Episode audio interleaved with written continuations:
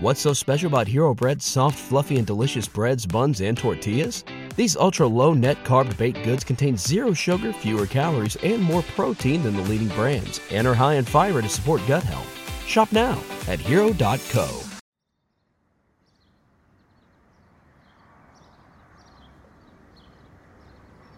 A cool, earthy breeze ruffled the sales banners strewn around the front of the shop. And the chill swept along my arms. The street outside was as empty as it was inside. Dry leaves blowing across the sidewalk. The bells of a shop chiming from somewhere further down the road. Want to take an early break? Chris, my coworker said from behind the counter.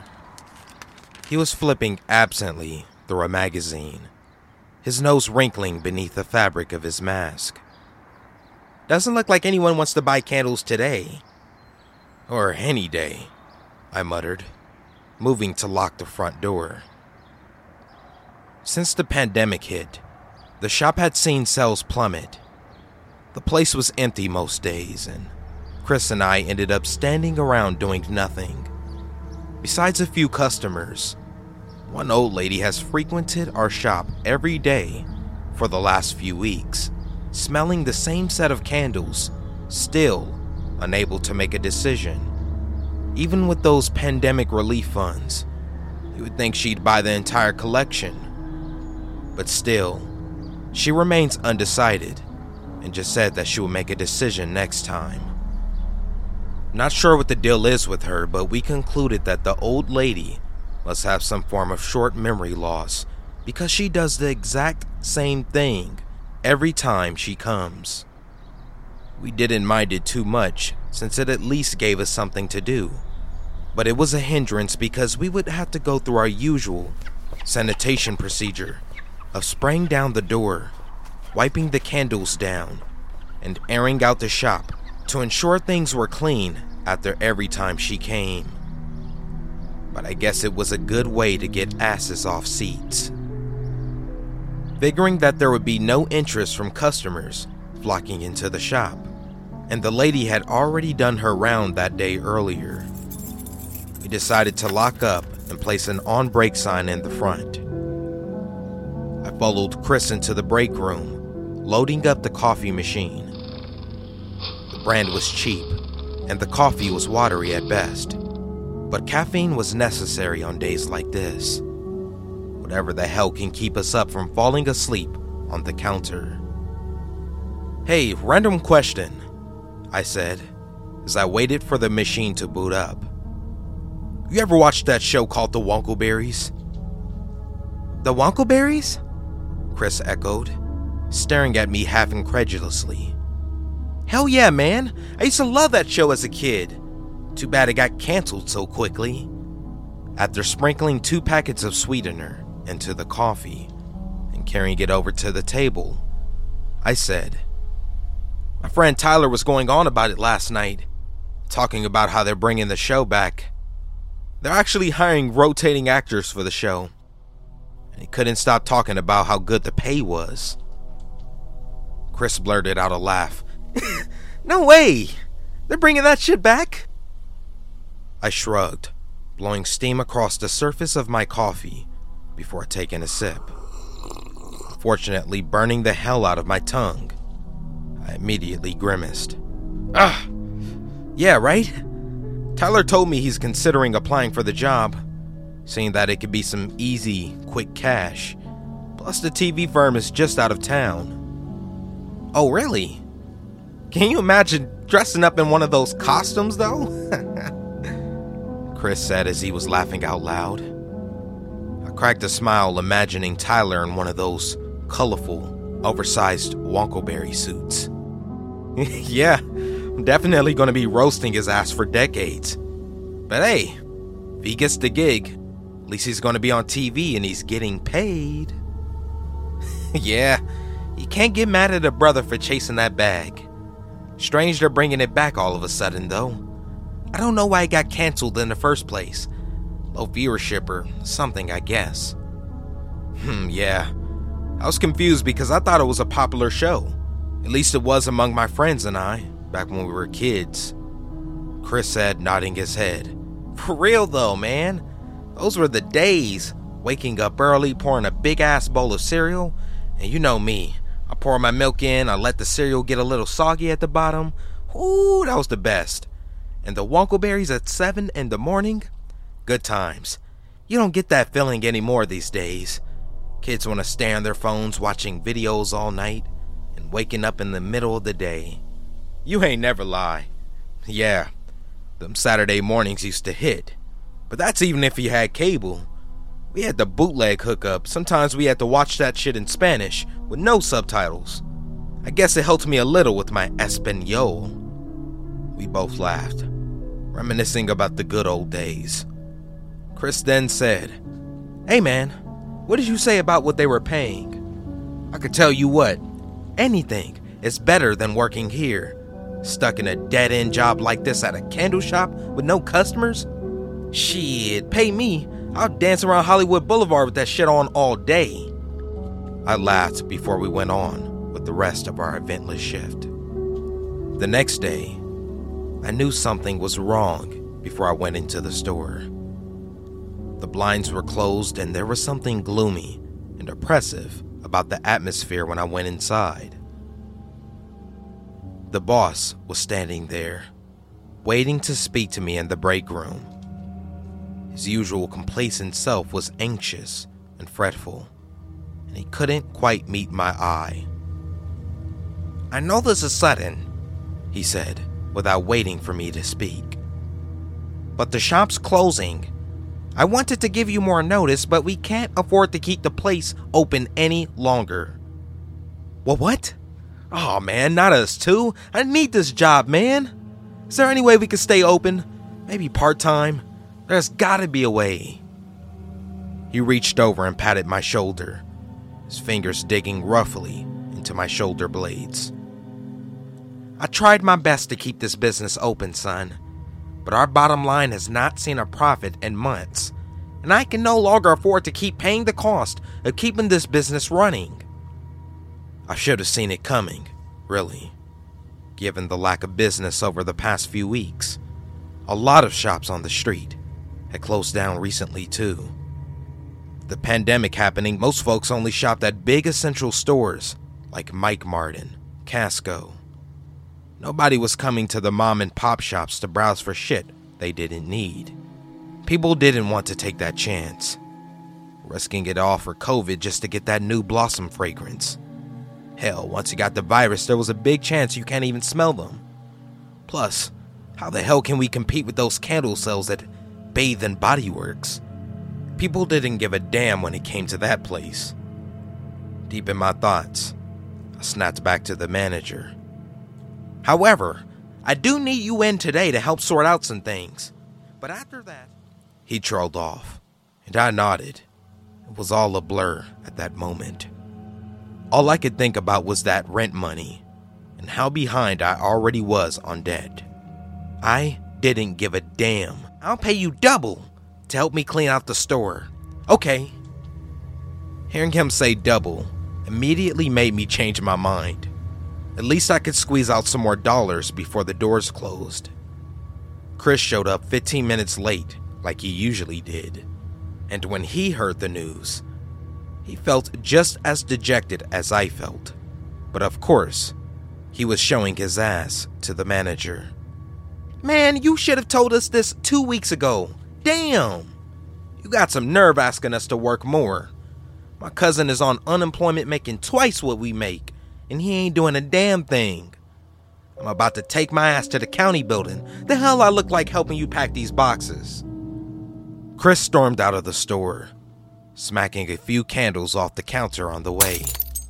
Right as the old lady who frequented our store every day was about to enter, looking all confused about the darkness of the store, the smashed candles all over the floor. The candles she would always look at every time she visited. Oh, I should have bought that candle yesterday. Chris walked out of the store, middle finger in the air as he exited. He was done kissing the owner's ass. I stayed, I at least wanted to have a great reference in the owner in case another job asked for it. I swept the candles up and we proceeded to clean the shop. When I got home that night, I ignored the grumbles of my stomach and laid down on the sofa, trying to figure out what to do next. I needed a new job quickly, and although unemployment was cool and all, I had been on unemployment for a while before I even got the gig at the candle shop, and I didn't want to keep living off the government. However, things were hard enough in the middle of the pandemic, and I didn't know anywhere that was hiring, except one place. The soft trill of my phone snapped me out of my thoughts, and I jerked up, fumbling to pull it out of my pocket, hoping it was either my ex boss second guessing the closure of the shop, or maybe another job inquiring about my services. I definitely used my professional voice just in case. Hi, this is Jeremy. Hey, guess what, man? It was Tyler, my best friend since high school. Tyler, what's good with you? I said, still stewing at the loss of my job. I got good news, he continued unfazed by my dejected response. Oh, yeah? Remember how I was telling you about that show that was hiring actors? You know, the kids one. Yeah, the Wonkleberries. Yup. Well, I sent in my resume this morning to apply for the job. I was worried that they'd find out about my record, you know, and cut me off, but guess what? Your boy got an interview. Th- that's great, I said trying to muster more excitement into my voice. Hearing that he'd managed to get an interview, despite having a criminal record for some minor theft a few years back, after I'd just lost my job, stung a little. But I was still happy for my friend, although I did find it a bit weird, considering it was a kid show. I am all for the betterment of convicted felons making positive changes in their lives and being given opportunities. Good stuff, my boy. I hope it all goes well, man. You got this. Thanks, he said excitedly. I'll let you know how it goes. Damn, who would have ever thought I'd applied for a kid show, huh?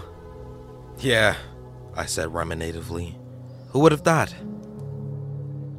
That night, I went to bed thinking about the Wonkleberries, those oversized, humanoid characters in their bright berry colored costumes, those one eyed creatures with pointy ears swaying to the side. Unsure how I managed to never get creeped out by those things, I went through my nightly routine, took my two gummies of melatonin, got in bed, and went straight to Ask Steve on my phone. Whatever happened to those wonkleberries? I said out loud as I typed in the search box. The first link I clicked on was Mycopedia, and I could see the show started airing in 1993. Looking at the reasons as to why the show was canceled, I could clearly read Wonkleberries was canceled after its fourth season due to low ratings and low viewership. I looked to see if there were any talks or revivals of the show and I didn't see a damn thing. Out of curiosity, I started looking at the show's actors to see where they were now. And I could see that every season had different actors playing the Wonkleberries, unbeknownst to me since the actors on the show didn't actually speak out of their costumes. There was a narrator who would introduce the show's topic, or what the Wonkleberries were doing, and it was pretty evident that there were voice actors who would speak for the characters on the show. So it was no way to know who the heck was under those costumes. I began to click on several actors, starting with one, Deshaun Blank. I could see he only acted in one gig, The Wonkleberries, in 1995. Then another, Alex Frank, who acted in one season in 1994. Pretty much every actor I clicked on They've only ever performed in this particular show, but piecing a few things together, perhaps they hired people who are relatively unknown so that they can pay less, which would make sense seeing that they were such a lowly rated show. What was weird was that in each season, I could see that there were maybe 10 to 12 different actors, but there were only three Wonkleberries. Strange, but perhaps actors demanded raises after showing up for several episodes, and they thought it easier to just hire for a few shows. I didn't think much of it, but that was what I concluded. When I looked at the voice actors, they seemed to not only be involved with the Wonkleberries all four seasons, but they were also part of other children's shows I never even heard of, including The Talking Bee and Cat Mouse. Just reading those titles, I can imagine them being some funny children's shows. It's strange that those shows never got to air, or at least I never heard about them. Shortly, I began to knock out.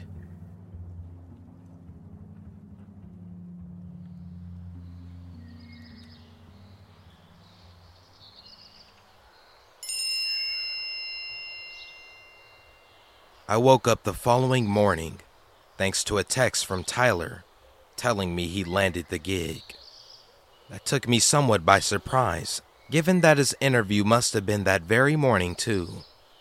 Still half asleep, I messaged back, telling him that I was happy for him, and he responded right away. They told me they were still hiring more people, bro. You should apply. We can both be Wonkleberries. Gang, gang. I stared at the message for a few moments, ruminating quietly. Hiring more people.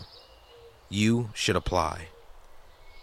Tyler could get the job even with a criminal background. I had just as much of a chance of getting accepted too, right? I texted back, For show, man. Send me the details.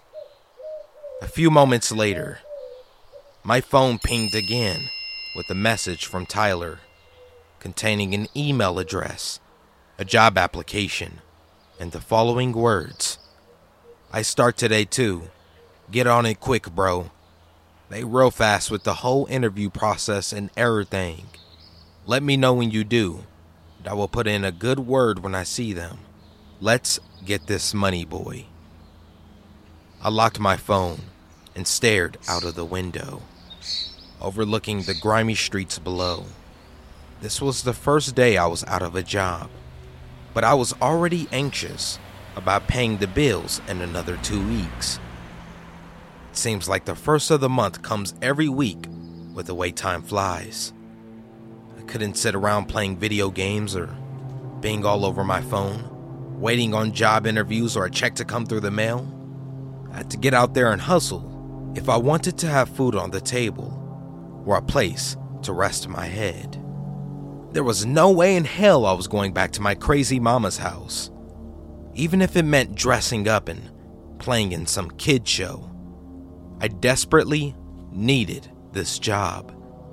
I was willing to get over the embarrassment. I'm sure this is something Tyler and I would laugh at when we got older, if I even got the job. Pulling up my old beat up laptop, I began to fill out the job application that Tyler sent me. I composed an email to the show's hiring manager, updating the details of my resume to include the candle job, along with the wacky cover letter I just used for every job I applied for. Tyler had said he heard back pretty quickly about the job, so hopefully, I wouldn't be waiting too long. Response came later that afternoon, a short reply that nevertheless made me grin. Dear Mr. Johnson, Thank you for your application. We would like to invite you for an interview tomorrow at 9:25 a.m. We look forward to seeing you then. Regards. Redacted. Hmm. Tyler wasn't kidding when he said that they were fast at getting back to you. An interview tomorrow. With luck, if I got through this next stage, I'd be able to start working by the end of the week. Or hell, even the same day like Tyler. Caught up in my excitement, I sent Tyler a text to tell him that I'd gotten an interview too. Then asked how his first day had gone. He didn't reply immediately like he usually did. So I assumed he was either still working or away from his phone. When I didn't hear back from him by the time dusk had fallen, I decided to give him a call. Sometimes he got too lazy to answer my text, but he always picked up a call. I called his number and waited, but the line kept ringing and ringing until it eventually just went to voicemail. I sighed impatiently. Tyler never missed a call. Was he ignoring me? Busy or just tired? Trying not to dwell on it too much, and realizing how sleepy I was getting, I dragged myself to bed. Surely Tyler would reach out to me when he could, right? I felt oddly nervous about the next morning, mainly because I had a lot riding on a successful interview. If I didn't get the job, that meant I would have to be back on the web, searching for other jobs. And I'm sure it would be damn near impossible to find such a quick hiring position like this one. So I didn't want to put myself in that position. And like I said earlier, I did not want to end up back at my mama's house, sleeping on the couch.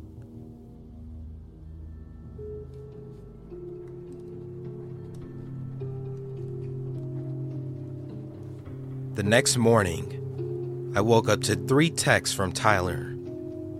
From the timestamps, he sent them all in the middle of the night. The job's superb, dude. You're really going to love it. Good luck with your interview tomorrow. I read over the text messages twice, my brows coming together in a subconscious frown. Something about the messages didn't sound right. It did not sound like Tyler. I couldn't quite place my finger on it, but there was something off about the way they'd been written. Unable to let go of my unease, I ended up trying to call him again. But like last night, he didn't pick up. I tried once more, then left a voicemail asking him to call back as soon as he could. Still surprised that he vowed to text me three times instead of calling back. Since I'd woken up late, I didn't have much more time to think about the weirdness of it all, I had to get ready. I pulled out the suit I kept at the back of my wardrobe, trying to smooth out the crumples in it, and brushed my hair to make my waves look more apparent. I grabbed my resume portfolio and headed out. The TV firm was located just outside of town, on the outskirts of West Hollywood. So I took the bus to the closest stop and walked the rest of the way. The area itself was surprisingly pleasant and almost picturesque. I'd never traveled to this part of the outskirts before, so I was unfamiliar with the surroundings. The studio was a large building with colorful pink bricks and an open expanse of grass out front. The lawn itself was trimmed, and there wasn't so much as a leaf out of place, despite it being the middle of autumn. As I approached the building, the security guard at the door took one look at me and nodded me through to the temperature checking thing that they usually have in the entrance of facilities. Saying that my temperature was satisfactory, he waved me through with a smile. Going through the automatic double doors, I was immediately welcomed into the modern, plush reception by the smell of coffee and fresh donuts and some kind of pine fragrance. The blonde woman behind the reception desk, who appeared without a mask, flashed me with a dazzling smile. Welcome, sir. How may I help you? uh, hi. I stumbled, clearing my throat. I'm here for an interview. Of course. You must be Jeremy. Jeremy Johnson, I stated, trying to keep my composure. The receptionist responded, Ah, Jeremy. Okay, I see you here. Could you please take a seat? The manager will be right with you. I walked over to the seats and realized something was wrong. Damn, I forgot my damn resume on the bus. I cursed at myself, trying to think of what to do while waiting for the manager. Uh, ma'am? I called out to the receptionist. Before she could respond, a white male walked out of the door, leading to what I assumed was the manager's office. He was definitely young, clean cut, and had a fine, well fitted suit. Assuming he was also interviewing for the position, I thought to myself, I am fucked. Sure hope they're hiring for two Wonkleberries. Hey, Jeremy, please follow me. She rose from the desk, led me to a door on the right, scanning a key card before stepping aside to let me through. The manager's office is just through there, right at the end of the hallway. Thank you, I said. I almost tripped on my way past, flushing under the pleasant scent of her perfume. I was still trying to think of a great excuse as to why I didn't have a resume on hand. But thinking about it, it may be bad with COVID and all having to take copies, so if they asked, I would probably just hit them with that. I walked in the door and entered a long, black hallway. A hallway which only led to three doors, and seeing the open door at the very end of the hallway, which was the manager's, I headed that way. The walls seemingly had soundproof panels on the walls because I couldn't hear a thing once I entered. And now that I think of it, I don't recall there being a single window in that hallway. Just a string of lights hanging on the ceiling, barely lighting the path to the ever so far office. Ah, good morning, Jeremy. Inside the room, a tall, lean looking man rose to meet me. Like the receptionist, he wasn't wearing a mask, and I suddenly felt the urge to itch my nose beneath mine. I almost reached to shake his hand, but of course, I quickly played it off by reaching for the chair in front of his desk instead. Please take a seat. He grinned at me, the same dazzling white smile as the receptionist, returning to his seat behind the desk. I could see, thankfully, he had a resume printed on his desk. So, let's see. Jeremy Johnson, huh? He muttered, scanning down my resume. Where did you grow up? Um, I grew up in Inglewood, sir. Right by the new stadium that they're building. You know where that is, right? Oh, yeah. That stadium's gonna be nice, man. I can't wait for that place to open. We used to take some of our staff to the forum to watch some basketball games, way back in the day. It was a good time. Yeah, I never got to go to those. My family could never afford those tickets. But I always watched the basketball highlights from those times. Those are such great moments. Well, you got good taste, my friend. I must say, I am very impressed with your resume. You sold that many candles in one week? No way. I lied my ass off on that resume. But hell, do employers really call up your old job to confirm exaggerations of numbers? I doubt it for this sort of job. Yeah, I did. I'm a great salesman. I even got an Employee of the Month during that time, which I didn't get to fit in my resume. Again, another lie. Wow, that's amazing. You better make some time to put that in there, sir. Okay. See, you don't have a degree. Have you just been working all these years? Well, there was a brief period I was unemployed since I had suffered a work related injury. But, uh, worked at a candle shop for about two years. I, unfortunately, don't have a degree, but that doesn't mean I can't do this job right.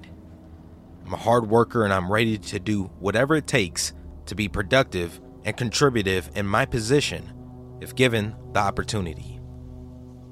Okay, okay. Do you have a lot of family out here? Uh, no, not really. Um, all of them pretty much moved out of town. Some in Bakersfield, Vegas, Corona.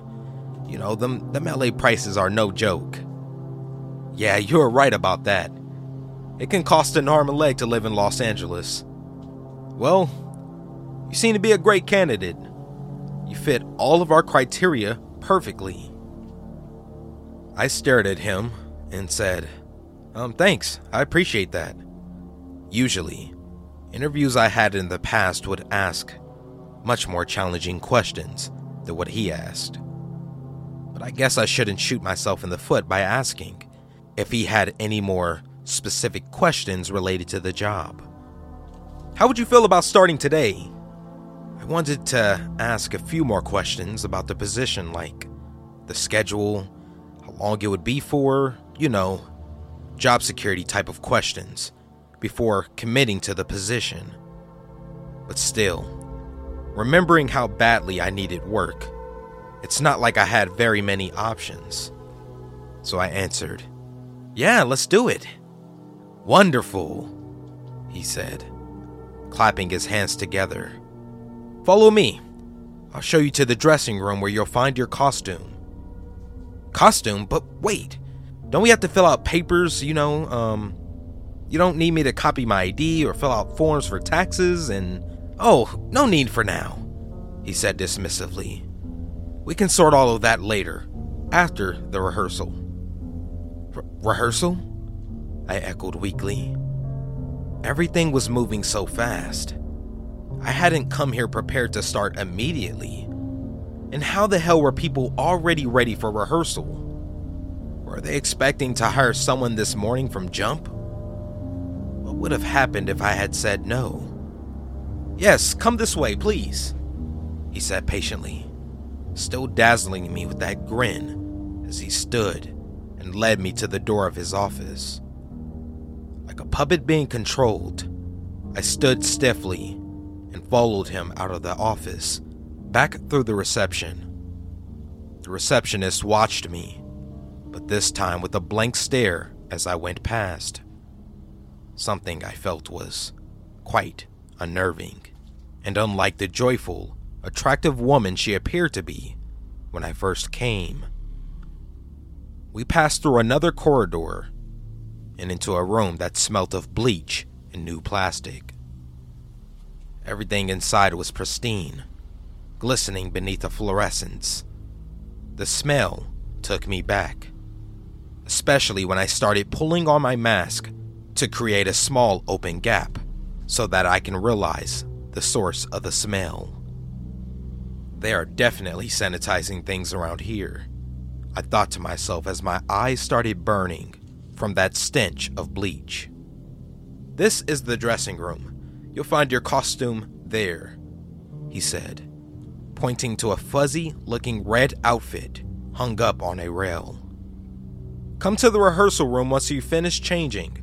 It's just down the corridor. Oh, yeah, here are a few bottles of water. Make sure you hydrate because it can get hot in those costumes. He flashed me another grin that quickly turned into a straight face before retreating the door clanging shut behind him. I stood motionless for a few seconds, trying to adjust to the bright lights and chemical smells. What the hell was I doing here? How had they hired me so quickly without even doing the proper onboarding I was accustomed to? It all seemed strange, but I couldn't really complain. In the end, a job was a job. As long as it paid the bills and put food on the table, I would do what it took.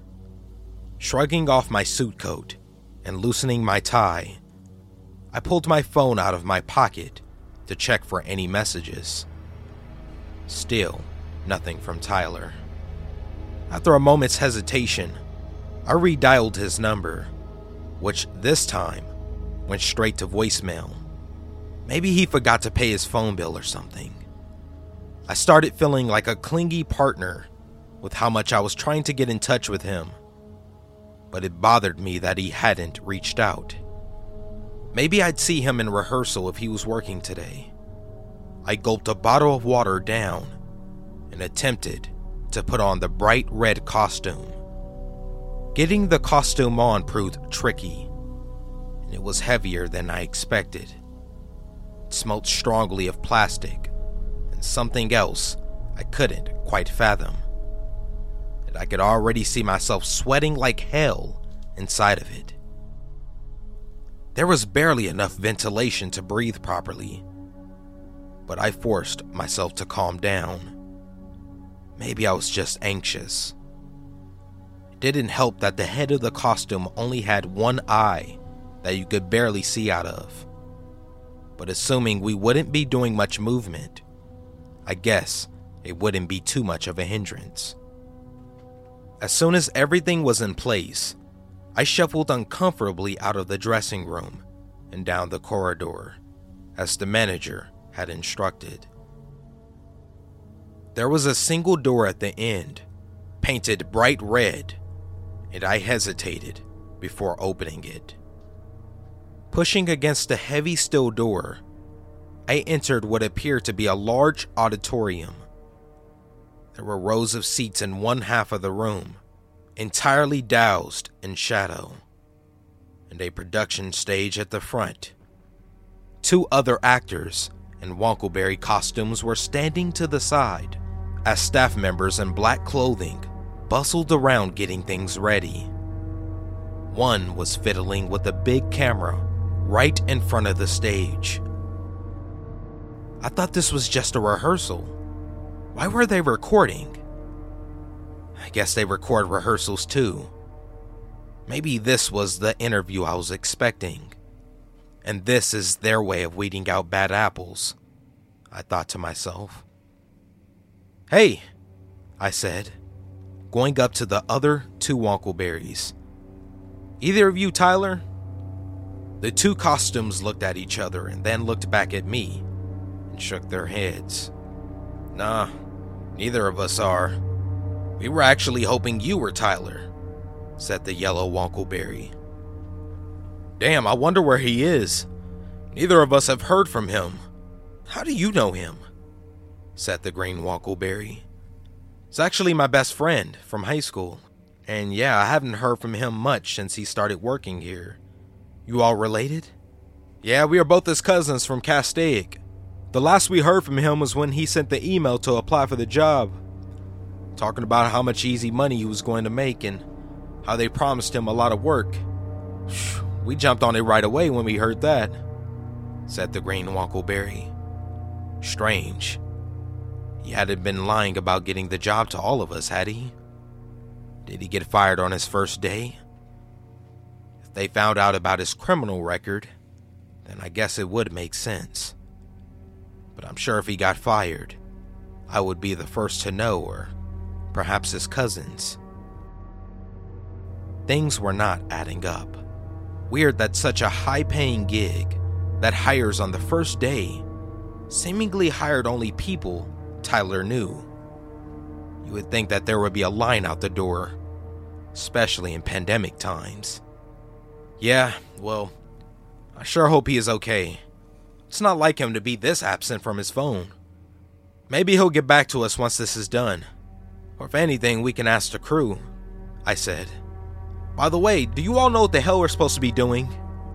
We've been standing here for about an hour now.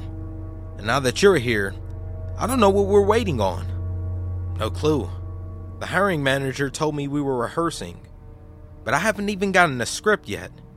Did you all get a script? No, we didn't get anything. Just was told to put our costumes on and come in here as well for rehearsal. Weird that we've only ever spoken to the hiring manager. The crew ain't even said a word to us, said the yellow Wonkleberry. Before any of us could continue, the lights above the production stage dimmed, and I realized that the staff had disappeared. The camera was now blinking red, which I assumed was the initiation of the recording. Creepolodean now presents the Wonkleberries. A deep voice boomed from the speakers, right above the stage. I glanced around wildly, but I couldn't see anything beyond the lights and the shadows of the auditorium. It was only limited to the view obstructed from the costume's headpiece. We've got a nice surprise for them today. Hey, what's happening? One of the others said frantically. We had no clue what the hell was going on. No one said anything to us, or even mentioned that we were starting. Something about this whole thing had felt off from the beginning. But it was only now that I felt a sinking dread in my stomach. Hello? Is someone going to tell us what the hell's going on? I yelled. Our voices echoed around the stage. It's meal time for the Wonkleberries, the voice continued overhead, sinister in the dark. Let's see what's for breakfast. A spotlight flooded the stage, illuminating an area that had previously been in the darkness. The light was glaring for a moment, stinging against my retina, until I saw what was beneath. Long dinner table was set on the side of the stage, and on top of it, a figure wrapped in some kind of cloth. What the hell is that? I muttered as a shadow detached from the outskirts of the stage. One of the crew members dressed in black, who began to unwrap the cloth. It was done in seconds, the mysterious figure disappearing just as quickly as it had appeared, and we were left staring at a man's body on the table. What the hell? I walked closer as I had a gut feeling, focusing my eyes closer to the person on the table. I then recognized him. Tyler! I shouted, rushing forward. Tyler, get up! What the hell are you doing? I collided with something invisible and hard, throwing me back. There was some kind of glass wall or partition blocking me from reaching Tyler. I slammed on it with my fist, but the impact was muted through the costume, and it did nothing. Tyler! Tyler, can you hear me? The fuck are you guys doing with my cousin? Hey! said one of the other guys. Now that I was closer, I could see now that he was unconscious. His head was flung back at a weird angle, and his eyes were closed, his lips slack. He wasn't dead, was he? Hey! Stop messing with us! I'm done! Let me out of here! We were all paralyzed with fear, unable to think rationally. More shadows detached from the corners of the stage, moving towards Tyler's body. Hey! What are you doing with him? I shouted as two of the crew members lifted his body off the table. Another one was pushing a large machine, which looked akin to one of those corn grinding machines you found on farms. Oh no, oh no, don't!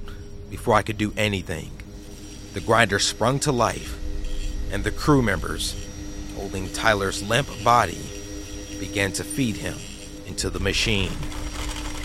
Could hear the flesh being torn, the bones snapping as the shredder slowly went through his body. The grinding lasting a long 30 seconds, and all I can think about was what they were going to do to us next. Let us out of here! screamed one of the cousins. I screamed as well, and for a moment, it was like the world blacked out. Everything went dark for a moment. Felt like a bad nightmare I needed to wake up from. My legs began to feel weightless, and I began to break down in my costume. And when I became conscious of reality again, Nausea swelled in my stomach, bile filling my mouth. I reached up to pull the costume head off of me, but for some reason, I could not quite get it off. Breakfast is served.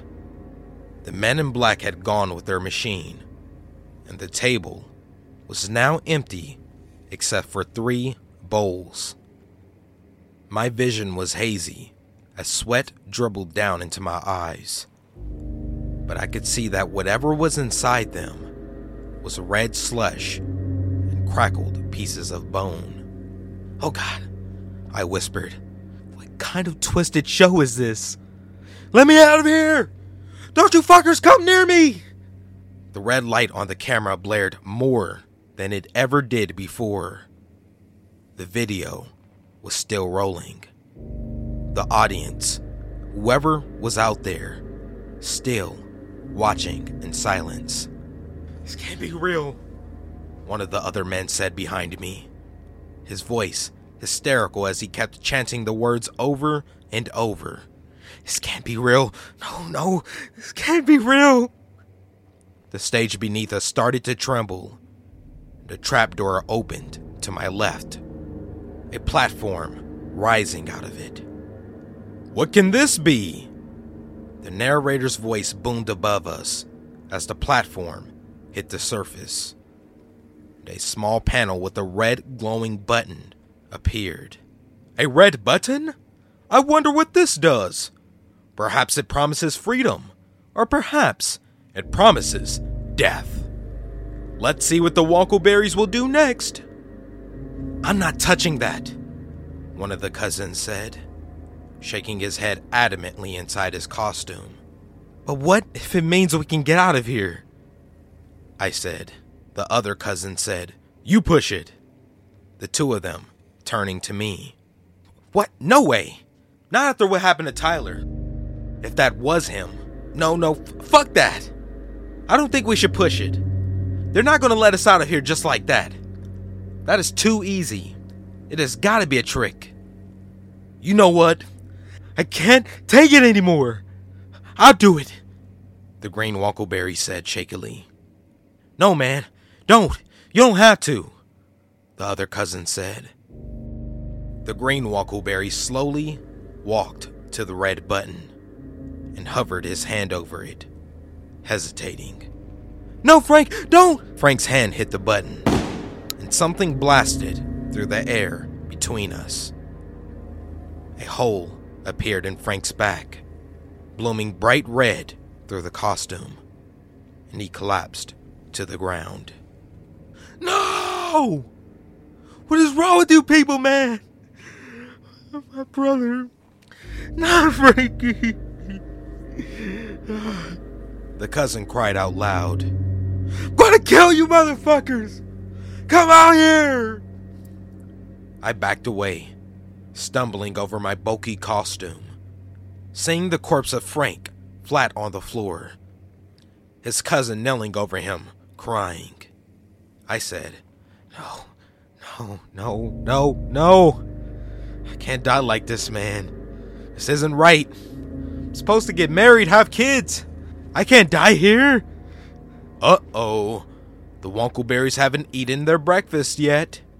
The voice echoed above us, making my stomach clench. Better hurry before it gets cold. The spotlight changed to a strange, dreamy red color, highlighting the table where Tyler had been before. There were only two bowls there now, filled even more with that horrible red slush. No way, I said. I'm not eating that.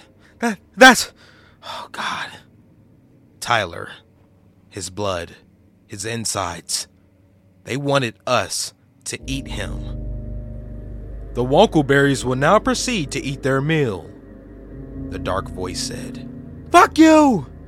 I'm done! I can't do that! Ah! The cousin screamed as he appeared to be shocked. They shocked me! Stop! Ah!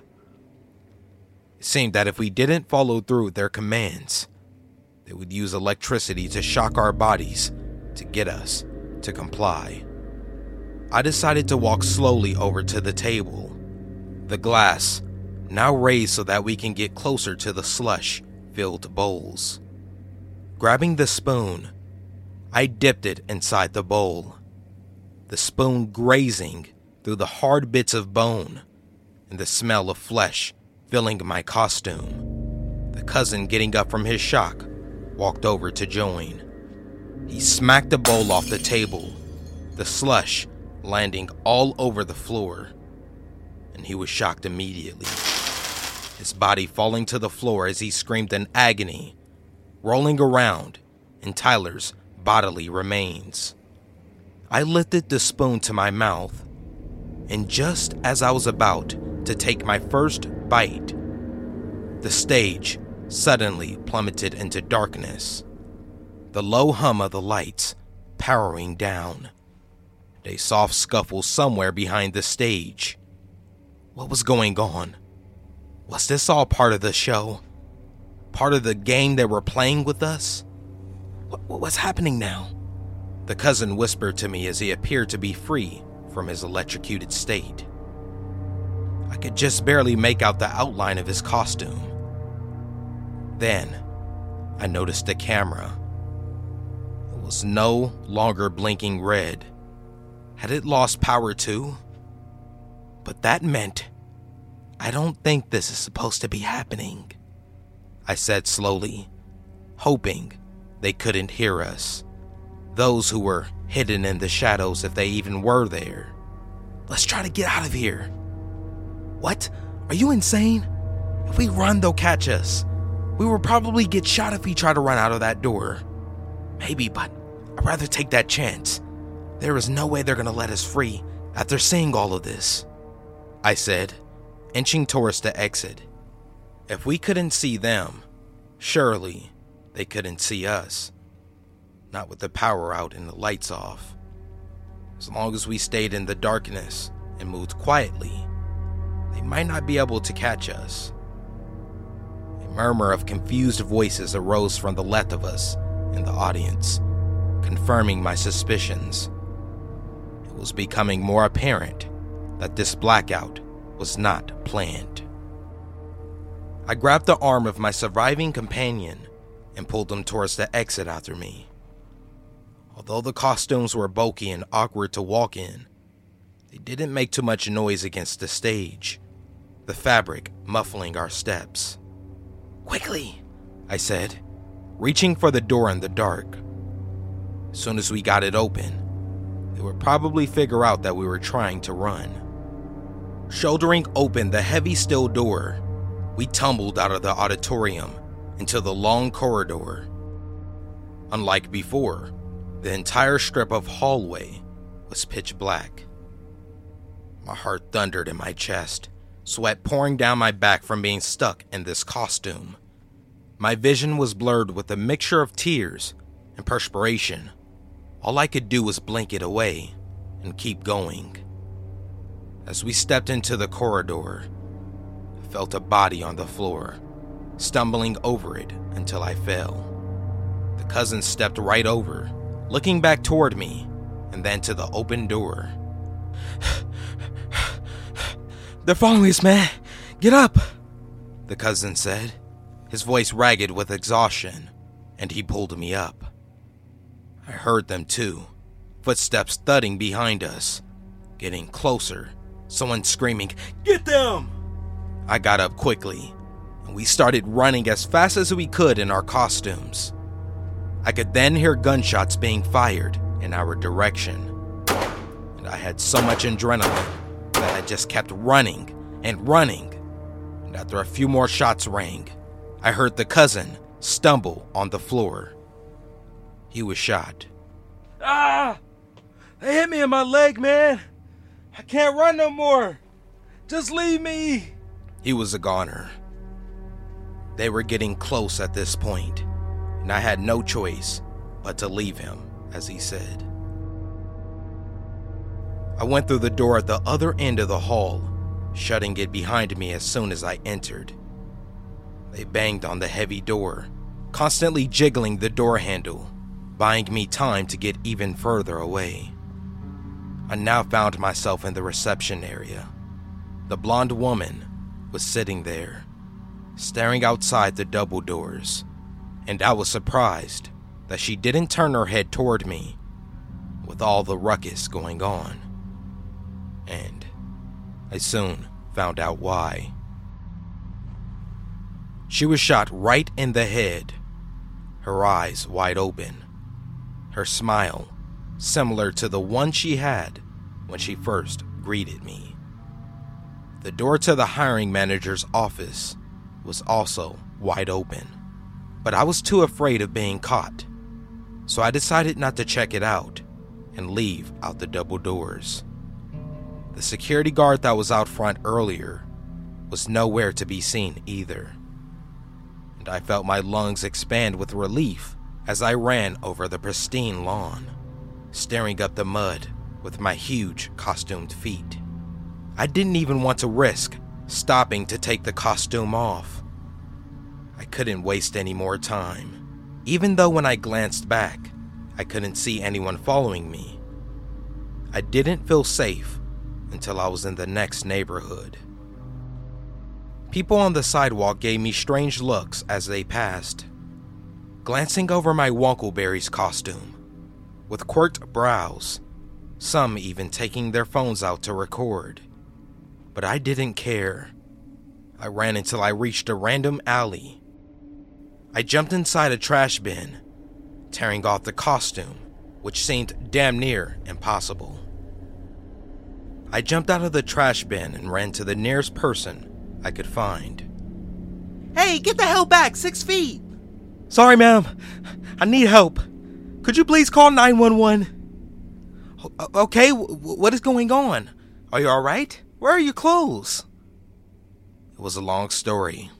We called 911, but the folks on the other end of the line kept thinking that I was on drugs. It took a while, but the cops actually showed. I got in the back seat after giving a quick rundown of my story, and we drove to the location of the television studio. Once we got there, I could still recognize those pink bricks, the pristine lawn, and the double doors leading to the lobby. However, once we walked inside, the place was abandoned, almost as if no one has ever been inside. The place was completely empty, the power was off, and the stage was a complete ruin. Okay, there was nothing here. You must be on something. It is hard to believe these folks could have cleaned house this quick. If someone would have died here, there's gotta be evidence here blood splatter or gunfire residue, something. Especially with all these white walls all around. I was dumbfounded and offended that the cops thought I was on drugs. Officer, I'm not on drugs, I'm telling you. A white lady was shot in her head right in this very spot. I know this happened. Let's look around again. The cops shrugged it off said they had more important things to tend to than venture deeper into my drug induced adventure. I know this happened, and I am not delusional what the hell had happened back there. Had I been tricked into signing up for some sick torture show without realizing it? If this never happened, why the hell am I damn near naked in the outskirts of West Hollywood? And what about Tyler? It was his body I'd seen get fed into that grinder. I wish I could check my phone to see if Tyler ever did get back but that disappeared with everything in that studio. The cops won't believe me, and I'm scared to bring it up to anybody else because they'll probably think I was crazy as well. I tried calling my phone and Tyler's through a payphone, but they both go straight to voicemail. And even the folks at the 911 call center think my whole story is fabricated. So I gave up, trying to help them catch this predatory children's show. The email to the hiring manager also seems to be giving back a message not delivered notice. Even as I write this, two days after it all happened, part of me still refuses to believe it was all made up. I'll never know who was really watching behind those cameras, who was pulling the strings, or who was sitting in that audience. All I know is that I'm lucky to be alive. By some miracle, the power cut enabled me to escape. The same couldn't be said for Tyler or his two cousins. I've reached out to Tyler's family and they haven't heard from any of them. I think it is time I spill the story to them as well, with the hopes that they won't think I'm some lunatic on drugs, or worse, the one who is responsible for their family members' disappearances. I know it's a bit irresponsible for me to be holding this information from their family, but I wanted to tell this story to warn others. Be careful chasing jobs that seem too good to be true, because chances are they probably are. You never know. One day, you could be a regular guy working in the candle shop, and the next, you can be stuck in a reality that seems more like a nightmare.